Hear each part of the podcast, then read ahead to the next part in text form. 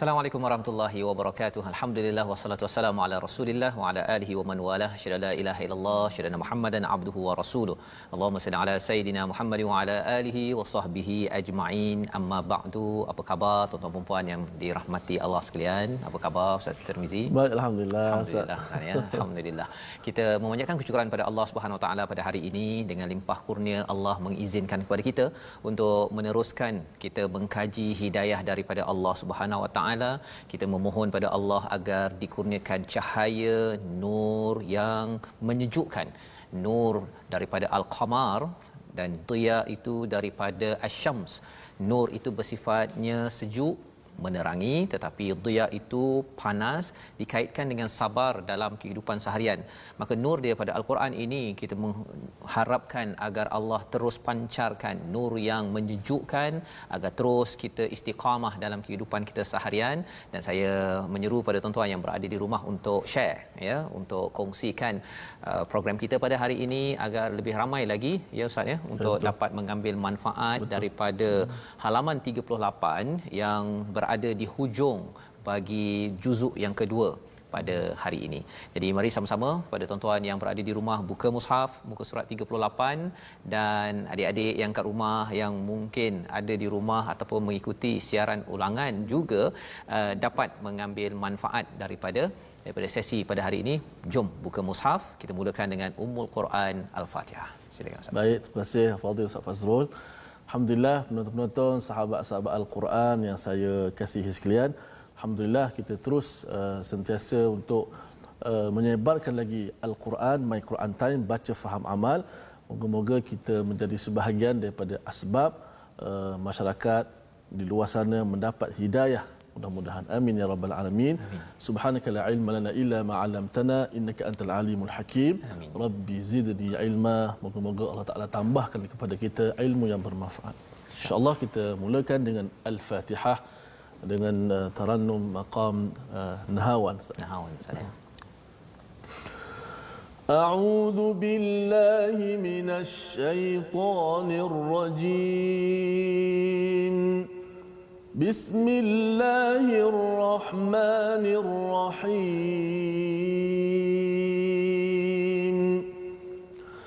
الحمد لله رب العالمين. الرحمن الرحيم. مالك يوم الدين.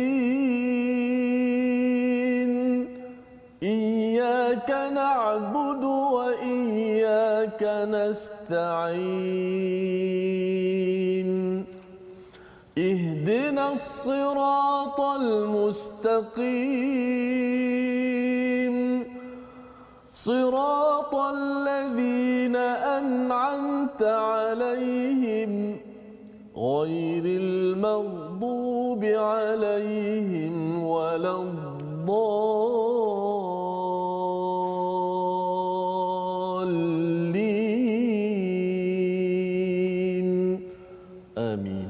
Amin amin ya rabbal alamin. Terima kasih diucapkan pada Ustaz Tirmizi membacakan surah Al-Fatihah sebentar tadi sebagai peringatan kepada kita ulangan demi ulangan, tazkirah demi tazkirah untuk mengingatkan kepada kita. Kita melihat pada istilah tazkirah itu selain daripada peringatan maksudnya juga Ustaznya sebagai tiket ya. Tiket kalau nak masuk stadium kita ada tazkirah ya. Ha nak masuk ke kalau kita nak pergi naik bas ada tiket ya. Jadi bila kita lebih banyak lagi mendapat tazkirah sebenarnya kita dapat lebih banyak tiket ya. Harapnya tiket-tiket itu menjadi asbab menjemput rahmat daripada Allah Subhanahu Wa Taala kita menjadi hamba yang diizinkan menuju ke syurga Allah Subhanahu Wa Taala inilah Amin. My Quran Time yang kita adakan yang kita bawakan setiap hari untuk tuan-tuan sama-sama kita bersama belajar ya baca faham dan insya-Allah mengamalkan intisari intipati daripada Al-Quran Al-Karim. Mhm. Pada hari ini kita insya-Allah mendalami kepada halaman 38 menyambung lagi kisah tentang bagaimana menguruskan konflik dalam keluarga pada muka surat 38 apakah intisari sinopsis ringkasannya mari sama-sama kita perhatikan. Bermula daripada ayat 234 Allah menjelaskan tentang iddah. Perempuan ataupun isteri yang ditinggal mati oleh suaminya dan disambung pada 235 pinangan secara kiasan kepada perempuan yang ditinggal mati suaminya dan pada ayat 236 hingga 237 perempuan yang dipisahkan ataupun diceraikan sebelum digauli dan mutaahnya ataupun wajibnya separuh mahar untuknya. Jadi kita bercakap tentang kalau pada halaman 36 ustaz ya, halaman mm-hmm. 36 itu uh, bercerita tentang ataupun 35 bercakap tentang bagaimana permulaan nikah okay. ya memulakan pernikahan uh-huh. kemudian pada muka surat 36 itu bercakap tentang perpisahan uh-huh. ya panduan juga pada uh, muka surat 37 muka surat 38 yang kita akan dalami pada hari ini uh, kalau katakan dia berpisah kerana kepergian suaminya uh-huh. ya salah satunya Allah berikan panduan ya jadi ia sebagai uh, uh, panduan kepada semua ialah ustaz ya bila orang bercinta bertemu ya pasangan suami isteri biasanya mm-hmm. dia lihat yang bermulanya tu ya tapi tak tengok pada yang berakhirnya itu biasa orang cakap uh, happy ever after tapi Aha. kita di atas muka bumi ini yang nak bahagia selama-lamanya itu tak mungkin wujud hmm. ya dia berakhir dengan sama ada berpisah awal ataupun berpisah lambat. Ha, berpisah awal tu yang kita dah bincang sebelum ini, hari ini pun akan sambung lagi dan berpisah lambat itu bila si suami ataupun si isteri pergi. Ya, dalam konteks ini panduan kalau si suaminya pergi dahulu wafat panduan daripada Allah Subhanahu Wa Taala. Jadi Allah berikan uh, panduan yang uh, komprehensif, lengkap mm-hmm. pembinaan keluarga uh, lantaran apa? Lantaran uh, Al-Quran ini bukan sekadar pada bab-bab yang yang gembira-gembira sahaja, mm-hmm. tapi bab yang kematian, perpisahan, masih lagi ada peluang takwa sehingga menjemput rahmat menuju kepada syurga Allah Subhanahu Taala. Jom kita sama-sama membaca daripada ayat 234 dan 235. Ha, ada empat ayat saja, kita boleh ya. dua ayat dulu Ustaz. Okey. Terima kasih Fadil Ustaz Fazrul, penonton-penonton, sahabat-sahabat Al-Quran. Uh, My Quran Time baca faham amal alhamdulillah uh, kita bersama-sama dalam membaca uh, buku surat yang ke-38 insyaallah kita akan mulakan pada dua ayat uh, sebelum tu saya nak baca sedikit uh, komen daripada Facebook iaitu Siti Nurbahiyah dia kata saya orang Singapura ustaz. Kemudian ada bendera Singapura. Ha. Semoga umat Islam bersatu dan sehala melalui my hashtag Quran Time. Quran Time. Amin ya rabbal alamin. Kemudian diletak bendera uh, negara Malaysia, Singapura, Brunei, uh, Indonesia, Thailand uh, dan beberapa negara lain seperti uh, Netherlands, Australia dan semualah. Oh, banyak India kita. biar kita bergabung. Bergabung. Bergabung atas satu hidayah ya. Satu hidayah betul Ustaz. Kita tak, tak tak dapat lagi kita sangkal bahawa tidak ada yang boleh menyelamatkan kita Betul. melainkan inilah mukjizat al-Quran firman Allah bila firman Allah dia adalah kata-kata Allah yang mempunyai nilai yang sangat tinggi insyaallah. Dan bila ustaz cakap tentang pelbagai negara ini uh, teringat kalau zaman sahabat itu ada uh, Suhaib Ar-Rumi ah. ya ataupun siapa lagi uh, kita bercakap tentang Bilal bin Rabah bukan daripada uh, Mekah semata-mata. Salman Al-Farisi. Salman Al-Farisi daripada uh, Iran hmm. ya Farsi. Jadi uh, pelbagai negara tapi kerana ada satu tali masya-Allah kita bergabung. Jadi Jom, Jom kita, kita bergabung kita dengan Al-Quran ayat 234 dan 235 insya-Allah. أعوذ بالله من الشيطان الرجيم بسم الله الرحمن الرحيم والذين يتوفون منكم ويذرون أزواجا ويذرون أزواجا يتربصن بأنفسهن أربعة أشهر وعشرا فإذا بلغن أجلهن فلا جناح عليكم فيما فعلن في أنفسهن بالمعروف والله بما تعملون خبير ولا جناح عليكم فيما عرضتم به من خطبة النساء أو أكننتم أو أكننتم في أنفسكم. علم الله أنكم ستذكرونهن ولكن لا تواعدوهن سرا. ولكن لا تواعدوهن سرا إلا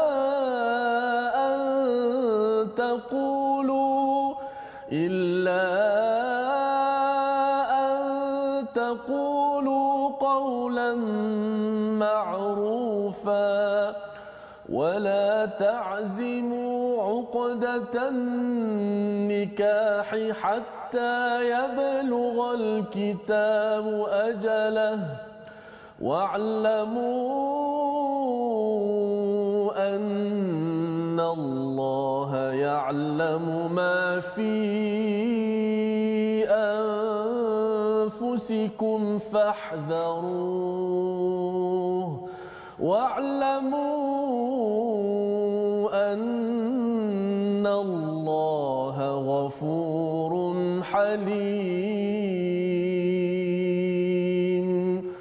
صدق الله العظيم Surah Allahul Azim ayat 234 dan 235 ini memberi panduan kepada kita tuan-tuan ya berkaitan dengan bagaimana menguruskan kalau kematian suami ya kematian hmm. suami bagi seorang isteri itu ayat 234 dan orang-orang yang mati di antara kamu serta meninggalkan isteri-isterinya hendaklah mereka menunggu 4 bulan 10 hari ya ada tempoh yang khusus yang dinyatakan oleh Allah kemudian apabila telah sampai akhir 4 bulan 10 hari tersebut dinamakan iddah ya sesuatu yang dikira ustaznya uh-huh. tempoh yang di mana dia kena uh, ber uh, berkabung 4 bulan 10 hari tersebut maka tiada dosa bagimu tentang apa yang mereka lakukan terhadap diri mereka dengan cara yang betul. Dan Allah Maha mengetahui apa yang kamu lakukan.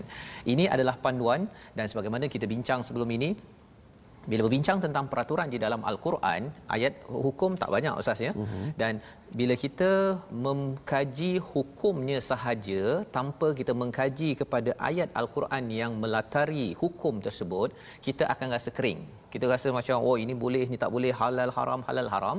Tapi sebenarnya bagi setiap ayat yang kita baca sebentar tadi ada nilai. Ha itu uh-huh. penting ustaz ya. Nilai dan peraturan wujud di dalam al-Quran ya nilai yang lurus untuk melahirkan akhlak ya untuk kita bersikap dengan sikap yang betul ketika kita mematuhi kepada peraturan. Itu roh di dalam al-Quran yang penting. Contohnya lah kalau kita ada peraturan eh, di negara kita ustaz ya. Contohnya lampu merah contohnya. Hmm. itu peraturan. Kita boleh sahaja kita uh, berhenti di lampu merah. Itu ikut peraturan kan tapi kalau orang yang sikapnya nilainya tak betul mungkin ketika dia dah nampak dah tinggal 2 saat lagi lampu merah nak berakhir ini hmm. dia dah brum brum kan? Dia dah mula dah bising kan? Dan depan itu ada orang yang mungkin makcik tua lah kan? Dia dalam lambat. Dia tak sempat dalam 2 saat itu melintas. Membahayakan orang sah dia membahayakan dia terus. Pasal dia kata eh saya ikut peraturan apa? Makcik ni yang sebenarnya dia melanggar peraturan. Itu kerana apa? Mematuhi peraturan tapi nilainya tak ada dia punya sikapnya tak betul. Dan di dalam ayat ini dalam muka surat ini kita akan bertemu peraturan hmm. tetapi ada nilai ya. Dalam apa yang kita baca sebentar tadi kalau seorang isteri kematian suaminya maka dia hendaklah berkabung istilahnya eh, iddahnya itu 4 bulan 10 hari ya apa yang tak boleh buat? Ha, dia tak boleh berhias. Kemudian apa lagi? Dia tidak boleh keluar daripada rumah tak hmm. boleh berwangi-wangian nak berhias apa semua tu tak boleh. Solat tak boleh tak boleh. eh? ya hmm. tak boleh. 4 bulan 10 hari. 4 bulan 10 hari ya. Ha, dan kecuali darurat lah ustaznya kalau katakan tak ada makanan dia kena keluar pergi kedai apa sebagainya itu dibenarkan. Tapi ini perhatian ya ha, kerana apa kerana satu ialah antara hikmah yang dibincangkan dalam uh, dalam dalam uh, amazing ini uh-huh. uh, komentar daripada riyadhus salihin ya iaitu faedahnya hikmah berkabung ini seorang isteri ke atas suaminya berkabung tadi untuk memastikan kebersihan rahim. Pasal 4 bulan itu oh, dah tahu okay. dah sama ada ada anak ke tak ada anak Mana satu. tak bercampurlah dengan tak bercampur. dengan suami yang dulu. Dengan suami yang, yang dulu meninggal. yang yang meninggal. Okay, okay. dan menafikan tuduhan dan buruk sangka kepada seorang isteri. Allah ha. hebat Islam Ustaz. Oh Islam memang jaga Ustaz. Kalau tidak nanti dia uh, keluar dia berhias lebih daripada sebelum itu. Dulu tak ada tak ada pakai apa apa tak ada sanggul ataupun dia tak tak kusuk tudung. Ya sekarang tudungnya memang kan? Baru okey. kau orang istilah apa? Kubur tak kering lagi? Tanah tak kering lagi tak kering kan? Dah dia betul-betul berhias hmm. ah yang itu tidak dibenarkan. Nanti orang cakap apa eh, dia ni lah. memang mengharapkan suaminya pergi dulu kan? Hmm. entah dia yang masukkan uh, apa uh, racun ke dalam minuman si suami. Banyak perkara-perkara yang boleh berlaku dan ada yang betul-betul berlaku. Jadi Islam menjaga menjaga status bagi seorang seorang isteri. Dan kemudian apabila telah sampai habis, maka tiada dosa, tidak ada masalah untuk dia bermusafir, uh, untuk berhias ataupun menerima pinangan pada waktu ini. Dan di hujung itu Allah menyatakan uh, bil ma'ruf ustaznya. Bil hmm. ma'ruf tu maksudnya dia dibenarkan tapi yang biasalah. Hmm. Ya jangan pula kalau sebelum ini dia tak ada uh, apa sembur uh, uh, wangi-wangian lepas habis 4 bulan 10 hari tu. Hmm. Memang satu pejabat sampai ke hujung masuk. Hmm. Memang cium baunya pasal nak beritahu saya available. Ha tak boleh gitu. Okey.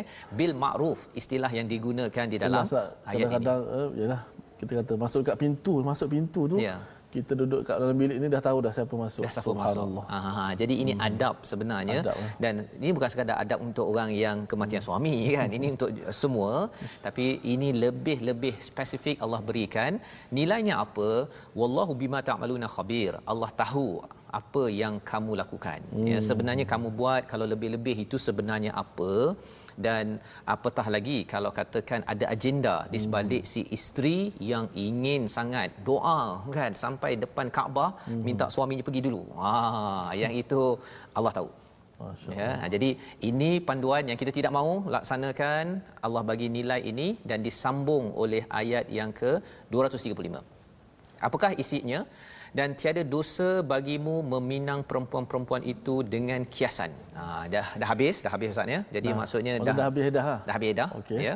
Jadi kali ini tidak ada masalah kalau nak meminang. Hmm. Ya. Tapi mestilah dengan ar-rattum. Istilahnya ta'rid ta'rid ini maksudnya kiasan ustaz ya. Hmm. uh, adalah dalam uh, satu riwayat antara uh, yang uh, daripada Ibnu Abbas ya. Dalam tafsir Ibnu Kathir menyatakan Ibnu Abbas menyatakan bahawa istilah ta'rid ataupun sindiran ini seperti aku ingin menikah dan aku ingin menikahi seorang wanita yang begini dan begini sifatnya. Hmm. uh, itu ta'rid sindiran. Kiasanlah kiasan. Itu dibenarkan. Jangan pula saya rasa memang saya berminat dengan kamu. Ha kan? Saya hmm. nak nikah kamu tak itu jelas lah. itu jelas hmm. ya mengapa uh, kita mungkin persoalkan ustaz ya uh, mengapa pula kena sindiran bukan direct hmm. bukan langsung lantaran apa kerana masih lagi menghargai seorang wanita. Oh, kalau macam dengan pantun Ustaz dia macam Dengan pantun isi pantun itu kena isi itu sindiran. sindiran. Ha, jangan pula katakan uh, apa buah bali buah duku saya suka kamu. Ah tak boleh. Ah, ya ha, itu sama yang, itu sama je itu direct ya itu cara langsung. Hmm. Jadi Allah membawakan perkara ini uh, mungkin kita rasa macam alah ini zaman sekarang tak payah sindi-sindi ya ataupun perkataan lain kat sini hmm. sungguh aku berharap dapat menemukan seorang wanita yang solehah. Ha ya. Dia tak cakap dia nak orang tu. Tapi saya rasa saya mencari seorang wanita yang hmm. menggantikan. Ah contohnya lah kan kalau dia menggantikan kata jangan okey. Jadi oh. semua ini menunjukkan adalah sindiran dan Allah memberi tahu perkara ini, teknik ini. Hmm. Kerana apa?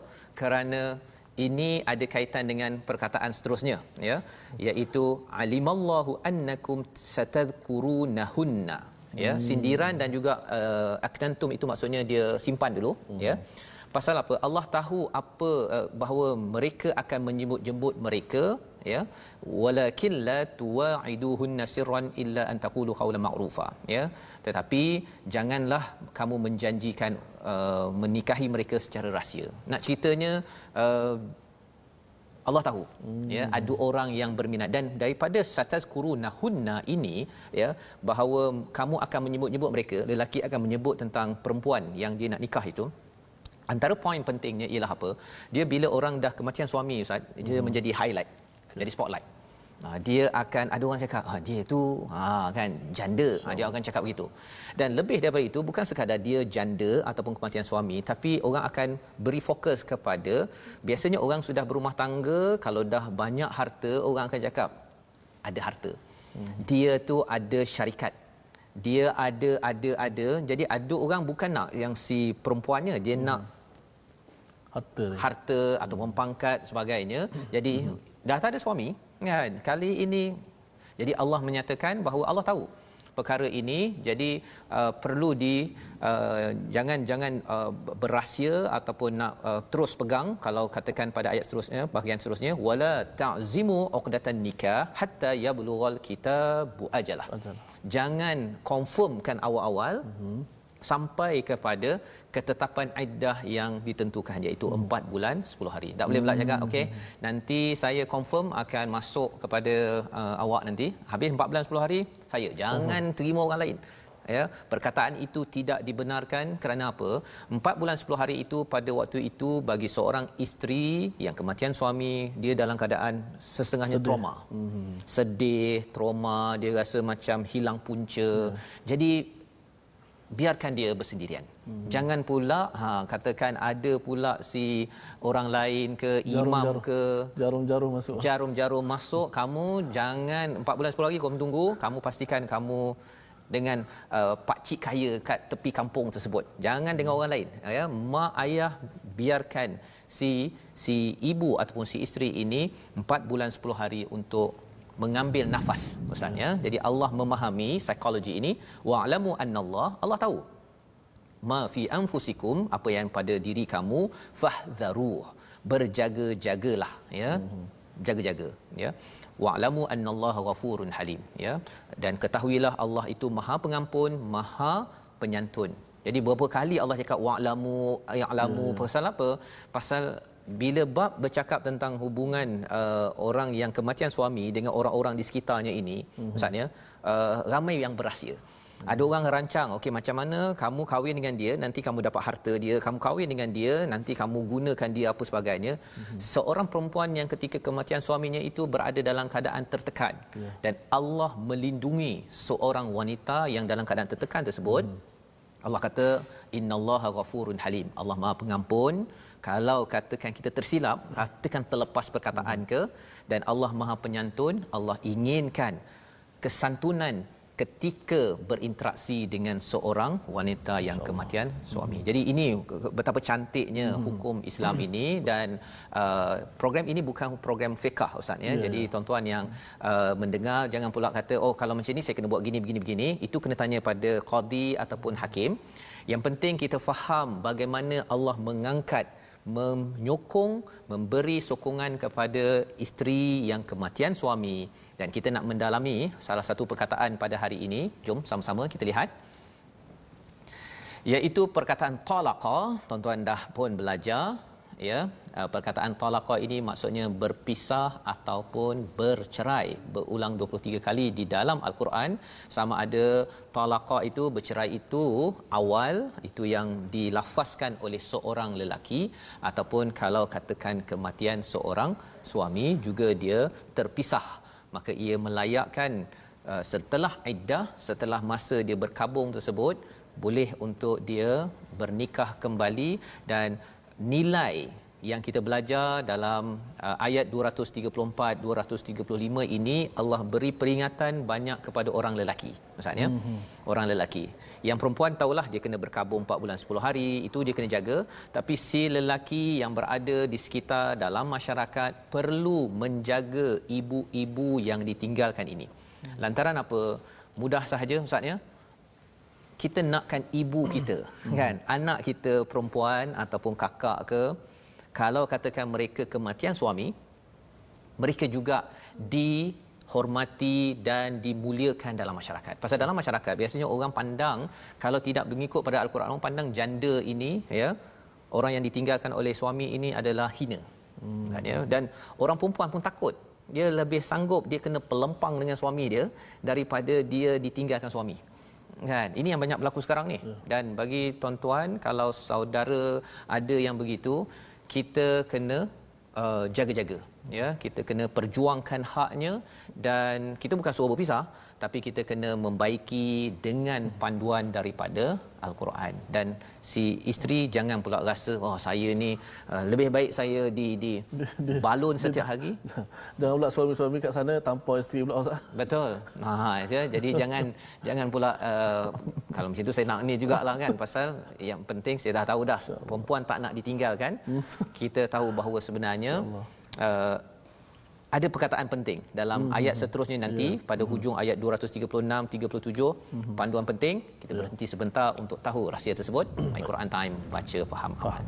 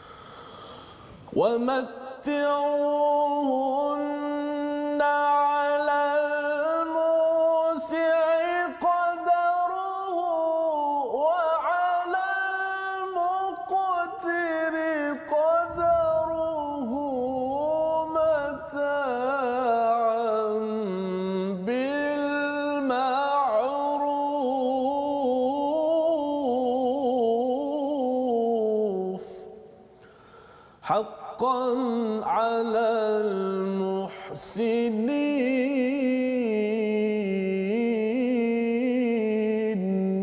Sadaqallahul Azim. Alhamdulillah eh, bertemu kita kembali dalam My Quran Time sahabat-sahabat Al-Quran sekalian. Uh, kita menyambung bahagian uh, setengah muka yang terakhir muka surat yang ke-38. Insya-Allah sebelum kita masuk uh, segmen tajwid kita nak berkongsi uh, sahabat Al-Quran. Uh, kita bersama-sama berada di platform rasmi kita iaitu kita ada dua Facebook sahabat Al-Quran My Hashtag Quran Time dan kita ada my hashtag Quran Time Facebook eh. Yang kedua kita ada YouTube iaitu my hashtag Quran Time Official dan yang terakhir Instagram my Quran Time Official. Sama-sama kita bergabung di sana. Baik, eh, kita nak masuk sedikit berkenaan dengan ilmu tajwid. Pada kali ini kita nak memperbahaskan berkenaan dengan hukum isti'azah. Apa apa itu isti'azah? Isti'azah ni istilah uh, kepada a'udzubillahi minasyaitonirrajim. Dia ada istilah-istilah dia. Macam kita sebut hauqalah la haula wala quwata illa billah. Ist, uh, istirja inna lillahi wa inna. Tasbih subhanallah. Tahmid alhamdulillah. Itu istilah dia. Dia sebut isti'adzah ataupun ta'awuz merujuk kepada kalimah a'udzubillahi minasyaitonirrajim. Maknanya apa? Lafaz yang menghasilkan perlindungan dan naungan Allah daripada syaitan yang dilaknat.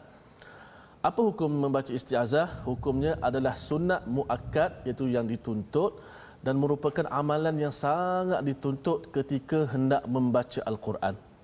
Maka bila kita nak baca al-Quran, kita dituntut untuk membaca auzubillahi minasyaitonirrajim. Sama ada kita nak mula itu pada awal surah ataupun kita nak mula pada pertengahan surah. Contoh muka surat 38 kita baca.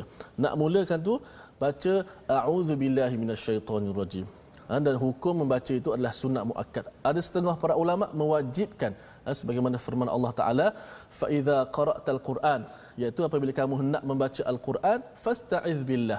Maka mohon perlindungan daripada Allah Subhanahu wa taala iaitu daripada syaitan yang direjam. Maka kita baca a'udzubillahi minasyaitonirrajim. Sekali sahaja baca ketika permulaan nak baca Al-Quran. Adapun bila kita baca contoh terbersin, ha, tak perlulah a'udzubillah tapi kalau kita baca Al-Quran, tiba-tiba ada orang call kita. Kita berangkat, Waalaikumsalam, cakap dah 2-3 minit, nak baca balik Quran, itu kena baca balik isti'azah. A'udzubillah. Ha, adapun kalau terbersin ataupun uh, macam Ustaz Fazrul beri penerangan tentang Al-Quran, itu tidak perlu lagi. Kita perlu sambung sahaja. Adapun sebab-sebab lain seperti bersembang dan sebagainya itu patut dimulai dengan istiazah. Kita nak mohon perlindungan daripada Allah Subhanahu Wa Taala, itulah nak mohon lindung daripada syaitan, syaitan. tadi. Jadi maksudnya ialah kalau katakan apa-apa saja aktiviti yang tak berkaitan dengan Quran, istiazah hmm. balik ustaz ya. Ya. Ya, betul. maksudnya dah makan ha. tengah hari 2 jam ya. Walaupun taklah buat perkara. Kalau membawang ustaz lagilah. Oh, kena istiazah masa membawang juga. Itu lebih eh. betul. Okey. Okey, bukan potong bawang tapi hmm. membawang. Baik, hmm. insya-Allah. Dan satu lagi ustaz, ya. Uh, saya terlupa, istiazah bukan daripada ayat al-Quran. Bukan Itu ijma' ulama, istiazah bukan daripada ayat al-Quran. Sebab tu boleh kita baca auzubillahi minasyaitonirrajim. Baru tarik contoh. Tarik. Uh, nak baca macam uh, tilawah pun boleh, nak baca uh, dibaca macam biasa pun boleh tak ada masalah. Ia menunjukkan bukan ayat al-Quran. Bukan ayat. Uh, boleh. Jadi maksudnya ketika baca Fatihah dalam solat tu, yeah. maksudnya tak perlulah uh, auzubillahi minasyaitonirrajim kan baca kuat-kuat uh, ya. Tapi boleh memang diseru yeah, untuk betul, baca. boleh dia baca. Hmm. Alhamdulillah tuan-tuan sekalian ini adalah panduan bagaimana kita membaca al-Quran sebentar tadi dan kita ingin teruskan maksudnya menyambung kepada perbincangan kita pada ayat 236 kalau 234 235 tadi bercerita tentang seorang ibu seorang isteri ya yang kematian suaminya. Maka pada ayat 235 tadi tidak ada masalah hmm. ya tidak ada dosa. Kalau ada orang yang nak meminang ketika iddahnya itu tapi mesti dengan cara kiasan ya. Jadi itu yang disentuh dan ada beberapa panduan yang kita telah bincangkan. Jom kita tengok macam mana pula kalau seseorang itu dia Uh, sudah bernikah okay. tapi dia tak berapa suka dengan si isterinya dia mungkin dia kata oh saya hari itu masa PKP saya uh. bernikah pakai Skype kan Skype, pakai okay. Skype. Saya okay. tengok dekat Skype muka dia mulus contohnya lah, cantik lah kan cantik Skype. kan tapi bila jumpa lepas habis PKPP kan ya Allah kan saya rasa memang ah, contoh contoh, ya Ustaz ya. Jom kita tengok ayat 236 237. Oh, ayat nak dibicarakan. Ah ya di oh, sini di sini. Allah. Saya bila Ustaz Fazul sebut saya rasa macam oh hebatnya al-Quran. Betul. Begitu detail Allah Subhanahu Wa Taala nak bimbing kita. Bimbing perintah jaga. demi perintah Allah Subhanahu Wa Taala. Tadi Ustaz Fazul sebut tentang lampu merah. Akibat kita gelojoh tak ada tidak ada nilai perintah itu menyebabkan aksida kesian makcik-makcik tua tadi sebagainya. Ya. Maka kita faham kat situ kalau dunia pun perintah kalau kita buat ada manfaat setiap perintah Allah Subhanahu Wa Taala kematian suami dan sebagainya ada manfaat. ada manfaat dan setiap larangan Allah pasti ada mudarat. Eh, maka saya melihat indahnya syariat itu. Betul. Saya teringat dengan Datuk almarhum Datuk Ustaz Sebaik Kamus oh, ya. eh, dengan bukunya indahnya hidup bersyariat masya-Allah. Mudah-mudahan Allah Taala ampunkan ya. Allahumma fillahu warhamhu wa'afihi wa'fu anhu. Baik, kita sambung balik 236 dan 237. Dua ayat saja daripada surah Al-Baqarah ayat ke-38 sambungan daripada bacaan uh, Tarannum uh, uh, Nahawan insya-Allah. أعوذ بالله من الشيطان الرجيم بسم الله الرحمن الرحيم لا جناح عليكم إن طلقتم النساء ما لم تمسوهن أو تفرضوا لهن فريضة. ومتعوهن على الموسع قدره وعلى المقتر قدره متاعا بالمعروف حقا على المحسنين. وإن طلقتموهن من قبل أن تمسوهن. وإن طلقتموهن من قبل أن تمسوهن وقد فرضتم لهن فريضة. وقد فرضتم لهن فريضة فنصف ما فرضتم إلا أن يعفون أو يعفو الذي بيده عقدة النكاح وأن أقرب للتقوى ولا تنسوا الفضل بينكم إن الله بما تعملون بصير. صدق الله العظيم. Surah Al-Azim ayat 236 237 ini ustaz ya. Ini menyelesaikan masalah bagaimana kalau 234 235 isteri kematian suami ya. Kalau 236 katakan seorang itu bernikah ya sama ada dia berjumpa ataupun dia guna Skype zaman teknologi sekarang ustaz ya. Ya dia bernikah dia rasakan bahawa semuanya indah-indah ya. Tetapi bila dia dah berjumpa ya adalah sebab-sebab yang dia tak suka ustaz ya tak suka tapi dia belum lagi bersama si suami uh, si suami belum lagi bersama dengan si isteri okay. satu dan yang keduanya dia belum tetapkan mahar lagi. Oh, belum okay. sempat lagi pasal nak cepat punya pasal ke ataupun apa-apa sebab pun ya. Jadi dia terus sahaja bernikah tanpa ditentukan mahar nak buat apa? Ha ya. Allah kata apa? Wa matti'uhunna 'alal musi'i qadaruhu wa 'alal muqtiri qadaruhu mata'an bil ma'ruf. Ya. Iaitu berilah pemberian mata' ini maksudnya ialah gembirakanlah. Kalau orang yang lapang uh, ada banyak harta dia boleh beri hadiah. Oh contohnya ustaz ya dia bagi hadiah beg tangan yang mahal. Masya-Allah. dia bagi yang mahal ya. Kalau boleh uh, ada bila buka tu ada emasnya ada duitnya itu adalah bagi orang yang mampu. Ha, bagi yang mampu. Tapi kalau yang tak mampu tu dia bagilah yang sewajarnya. Kerana apa? Kerana dia tak tetapkan mahar lagi. Okay. ya? Dan Allah kata di hujung itu amat menarik ustaz ya. Mhm. haqqan alal muhsinin. Ya? Ini adalah kewajipan ke atas orang yang melakukan kebaikan. Bila cakap tentang muhsinin dia lebih tinggi daripada muttaqin ya. Bila muhsinin ini adalah orang yang amat cemerlang. Cara dia macam mana? Cara dia ialah ketika dia rasa macam tidak boleh meneruskan pernikahan dia belum sentuh lagi si isterinya dan juga dia tak tetapkan mahar tapi dia bagi mahar dia beg mahal dan juga penuh dengan segala-galanya ikut kemampuannya itu adalah ciri orang yang muhsinin bukan sekadar baik tapi orang yang cemerlang di sisi Allah SWT.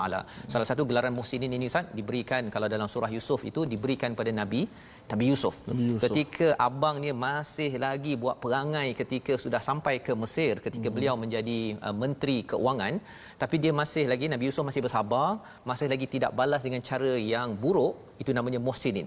Jadi dalam hal ini kalau seorang suami itulah ya dia dah berkahwin dia rasa tak suka sebenarnya uh, boleh je dia bagi uh, saya nak bagi awak mahar RM5 oh, contohnya lah kan. Hmm. tapi dalam akaun dia ada 5 juta. Kalau dia nak jadi orang yang ihsan muhsinin maka dia akan beri hadiah yang terbaik lebih daripada apa yang beliau ingin niatkan hmm. ya.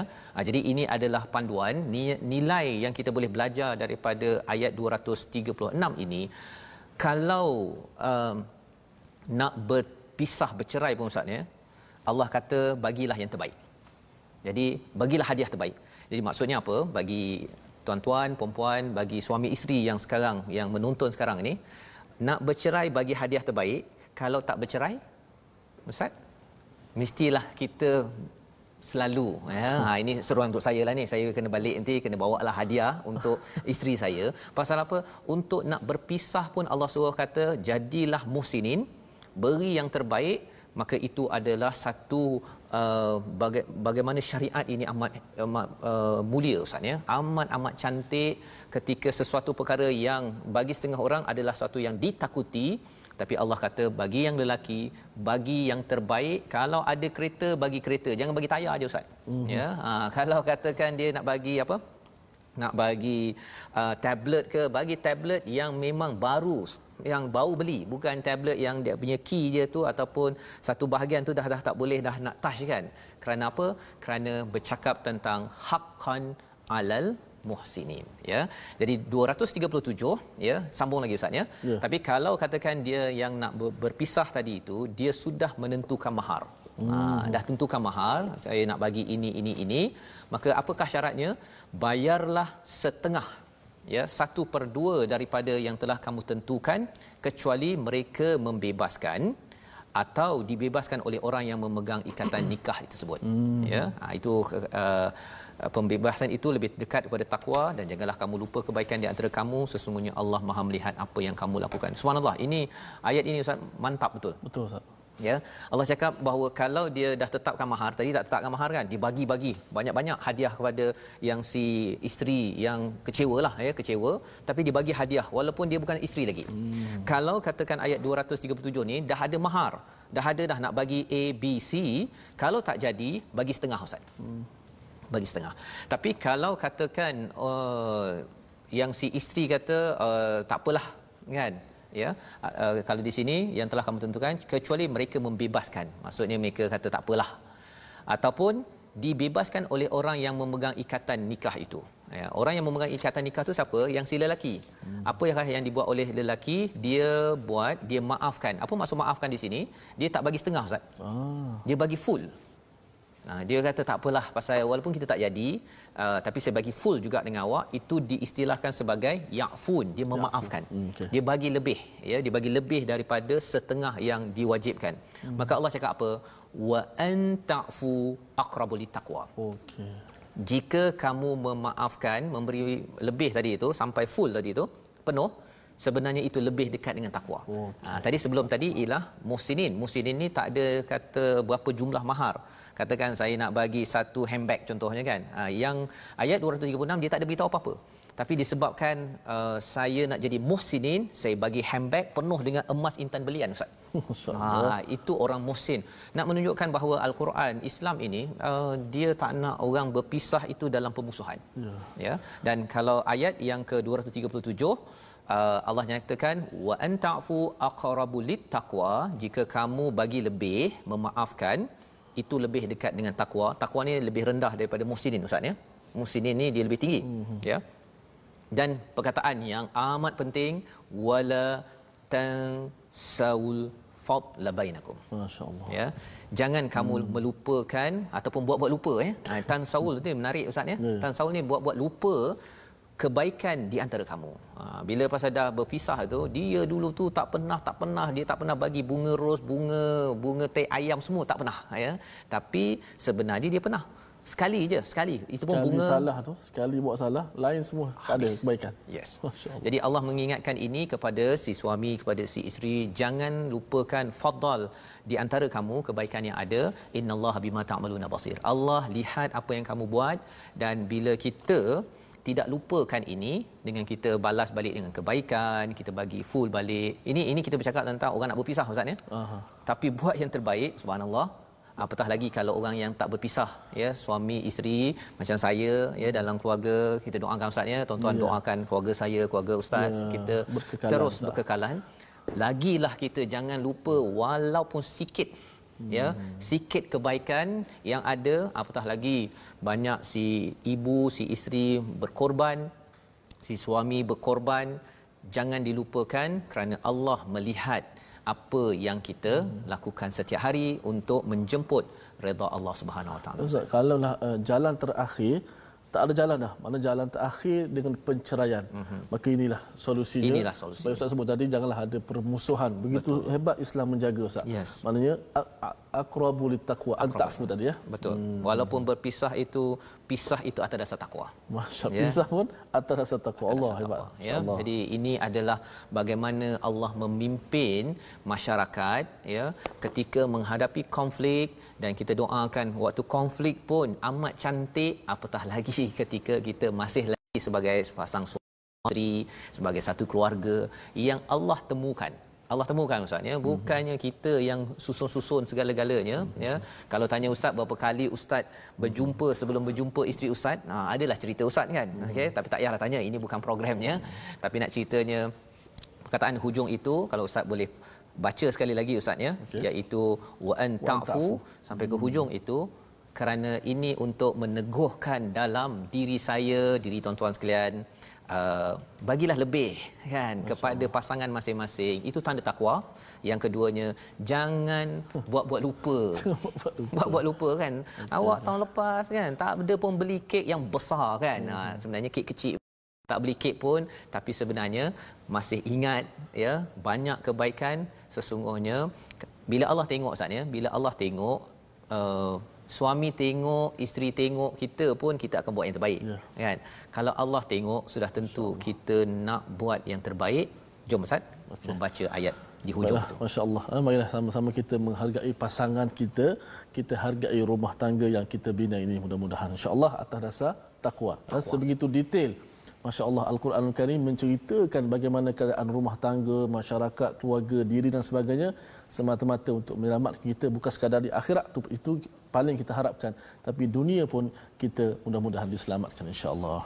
Wa anta'fu aqrabu littaqwa hujung ayat yang ke-237 ha, dua baris daripada bawah. A'udzu minasyaitonir rajim. Bismillahirrahmanirrahim. Wa anta'fu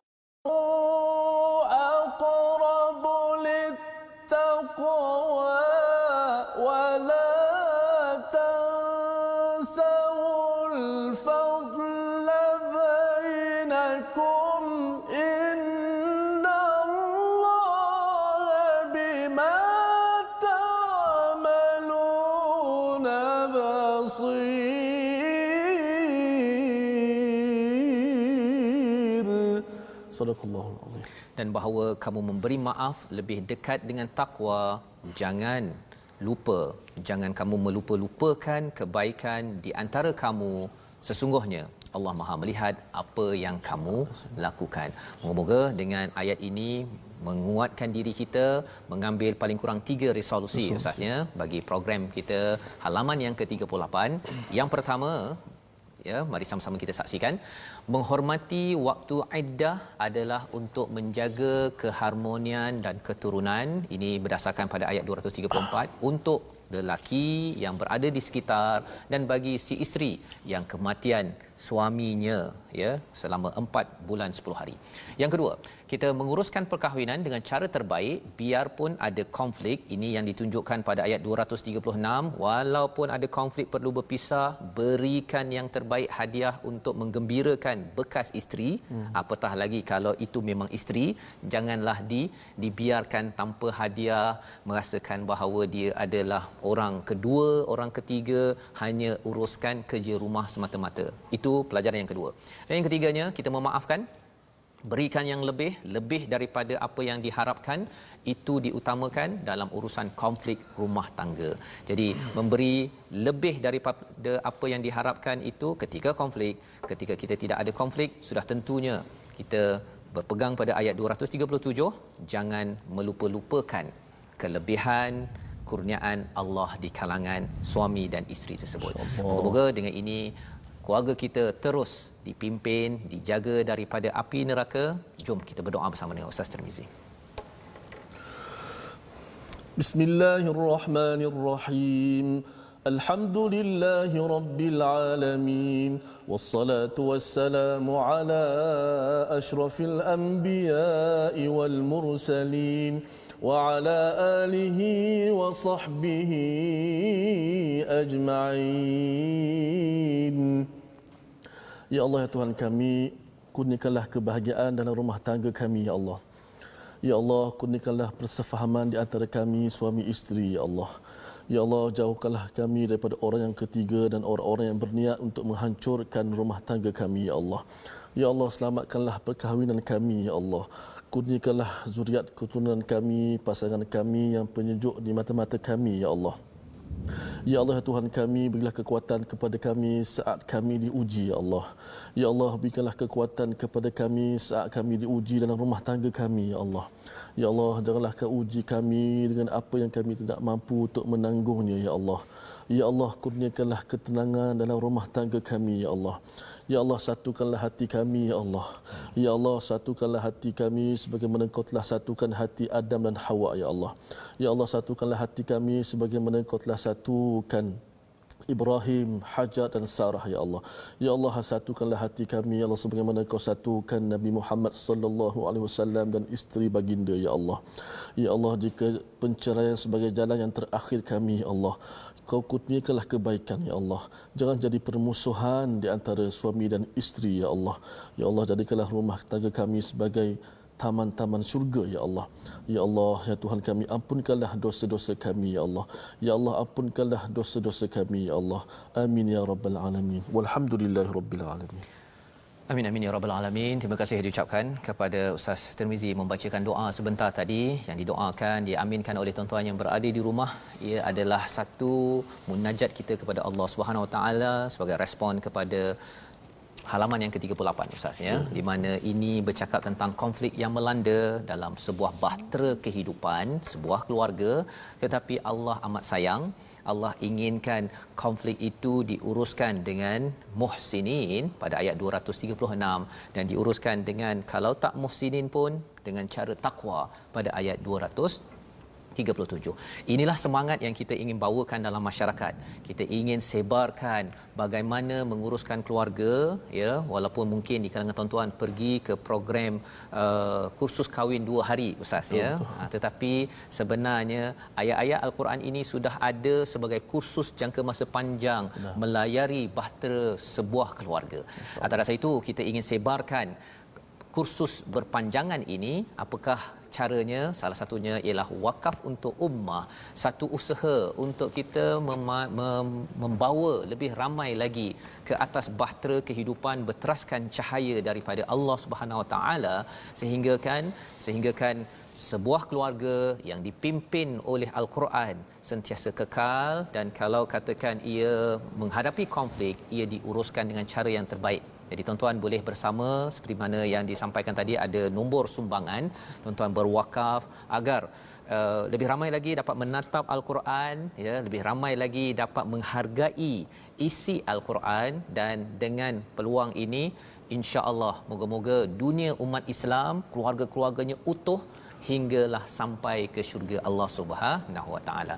Jadi tuan-tuan sekalian, insya-Allah kita bertemu ulangan pada jam 5 petang pada 10 malam dan 6 6 pagi insya-Allah ustaznya. Ha, jadi boleh dirujuk balik semula apa yang telah kita pelajari agar ia mencerahkan jiwa-jiwa yang merana, jiwa-jiwa yang kesedihan, jiwa-jiwa yang perik dalam kesakitan. Tetapi rupanya ubat itu datang daripada Allah yang amat-amat penyayang kepada kita. Jadi kita akan uh, bersama ustaz lagi pada hari yang akan datang. Dan kalau tuan-tuan yang ada ingin berkongsi video menarik selepas ini ya boleh kongsikan ya di mana di mana upload ya muat naik di Facebook letakkan apa pagar palang pagar ya ya hashtag video MQT, MQT ya kita nak uh, viralkan kebahagiaan tuan-tuan bersama anak dengan keluarga dengan al-Quran hmm. ya moga-moga ini juga memberi inspirasi kepada lebih banyak keluarga bahagia bersama Al-Quran. Jadi program My Quran Time ini dibawakan oleh khas oleh Mufas dan insya-Allah kita bertemu lagi bila Ustaz? Esok, Esok insya-Allah My Quran Time baca faham dan amal, amal insyaallah kita dengarkan daripada ustaz Tarmizi satu ayat di hujung tadi agar terus kita istiqamah memaafkan أعوذ بالله من الشيطان الرجيم لا جناح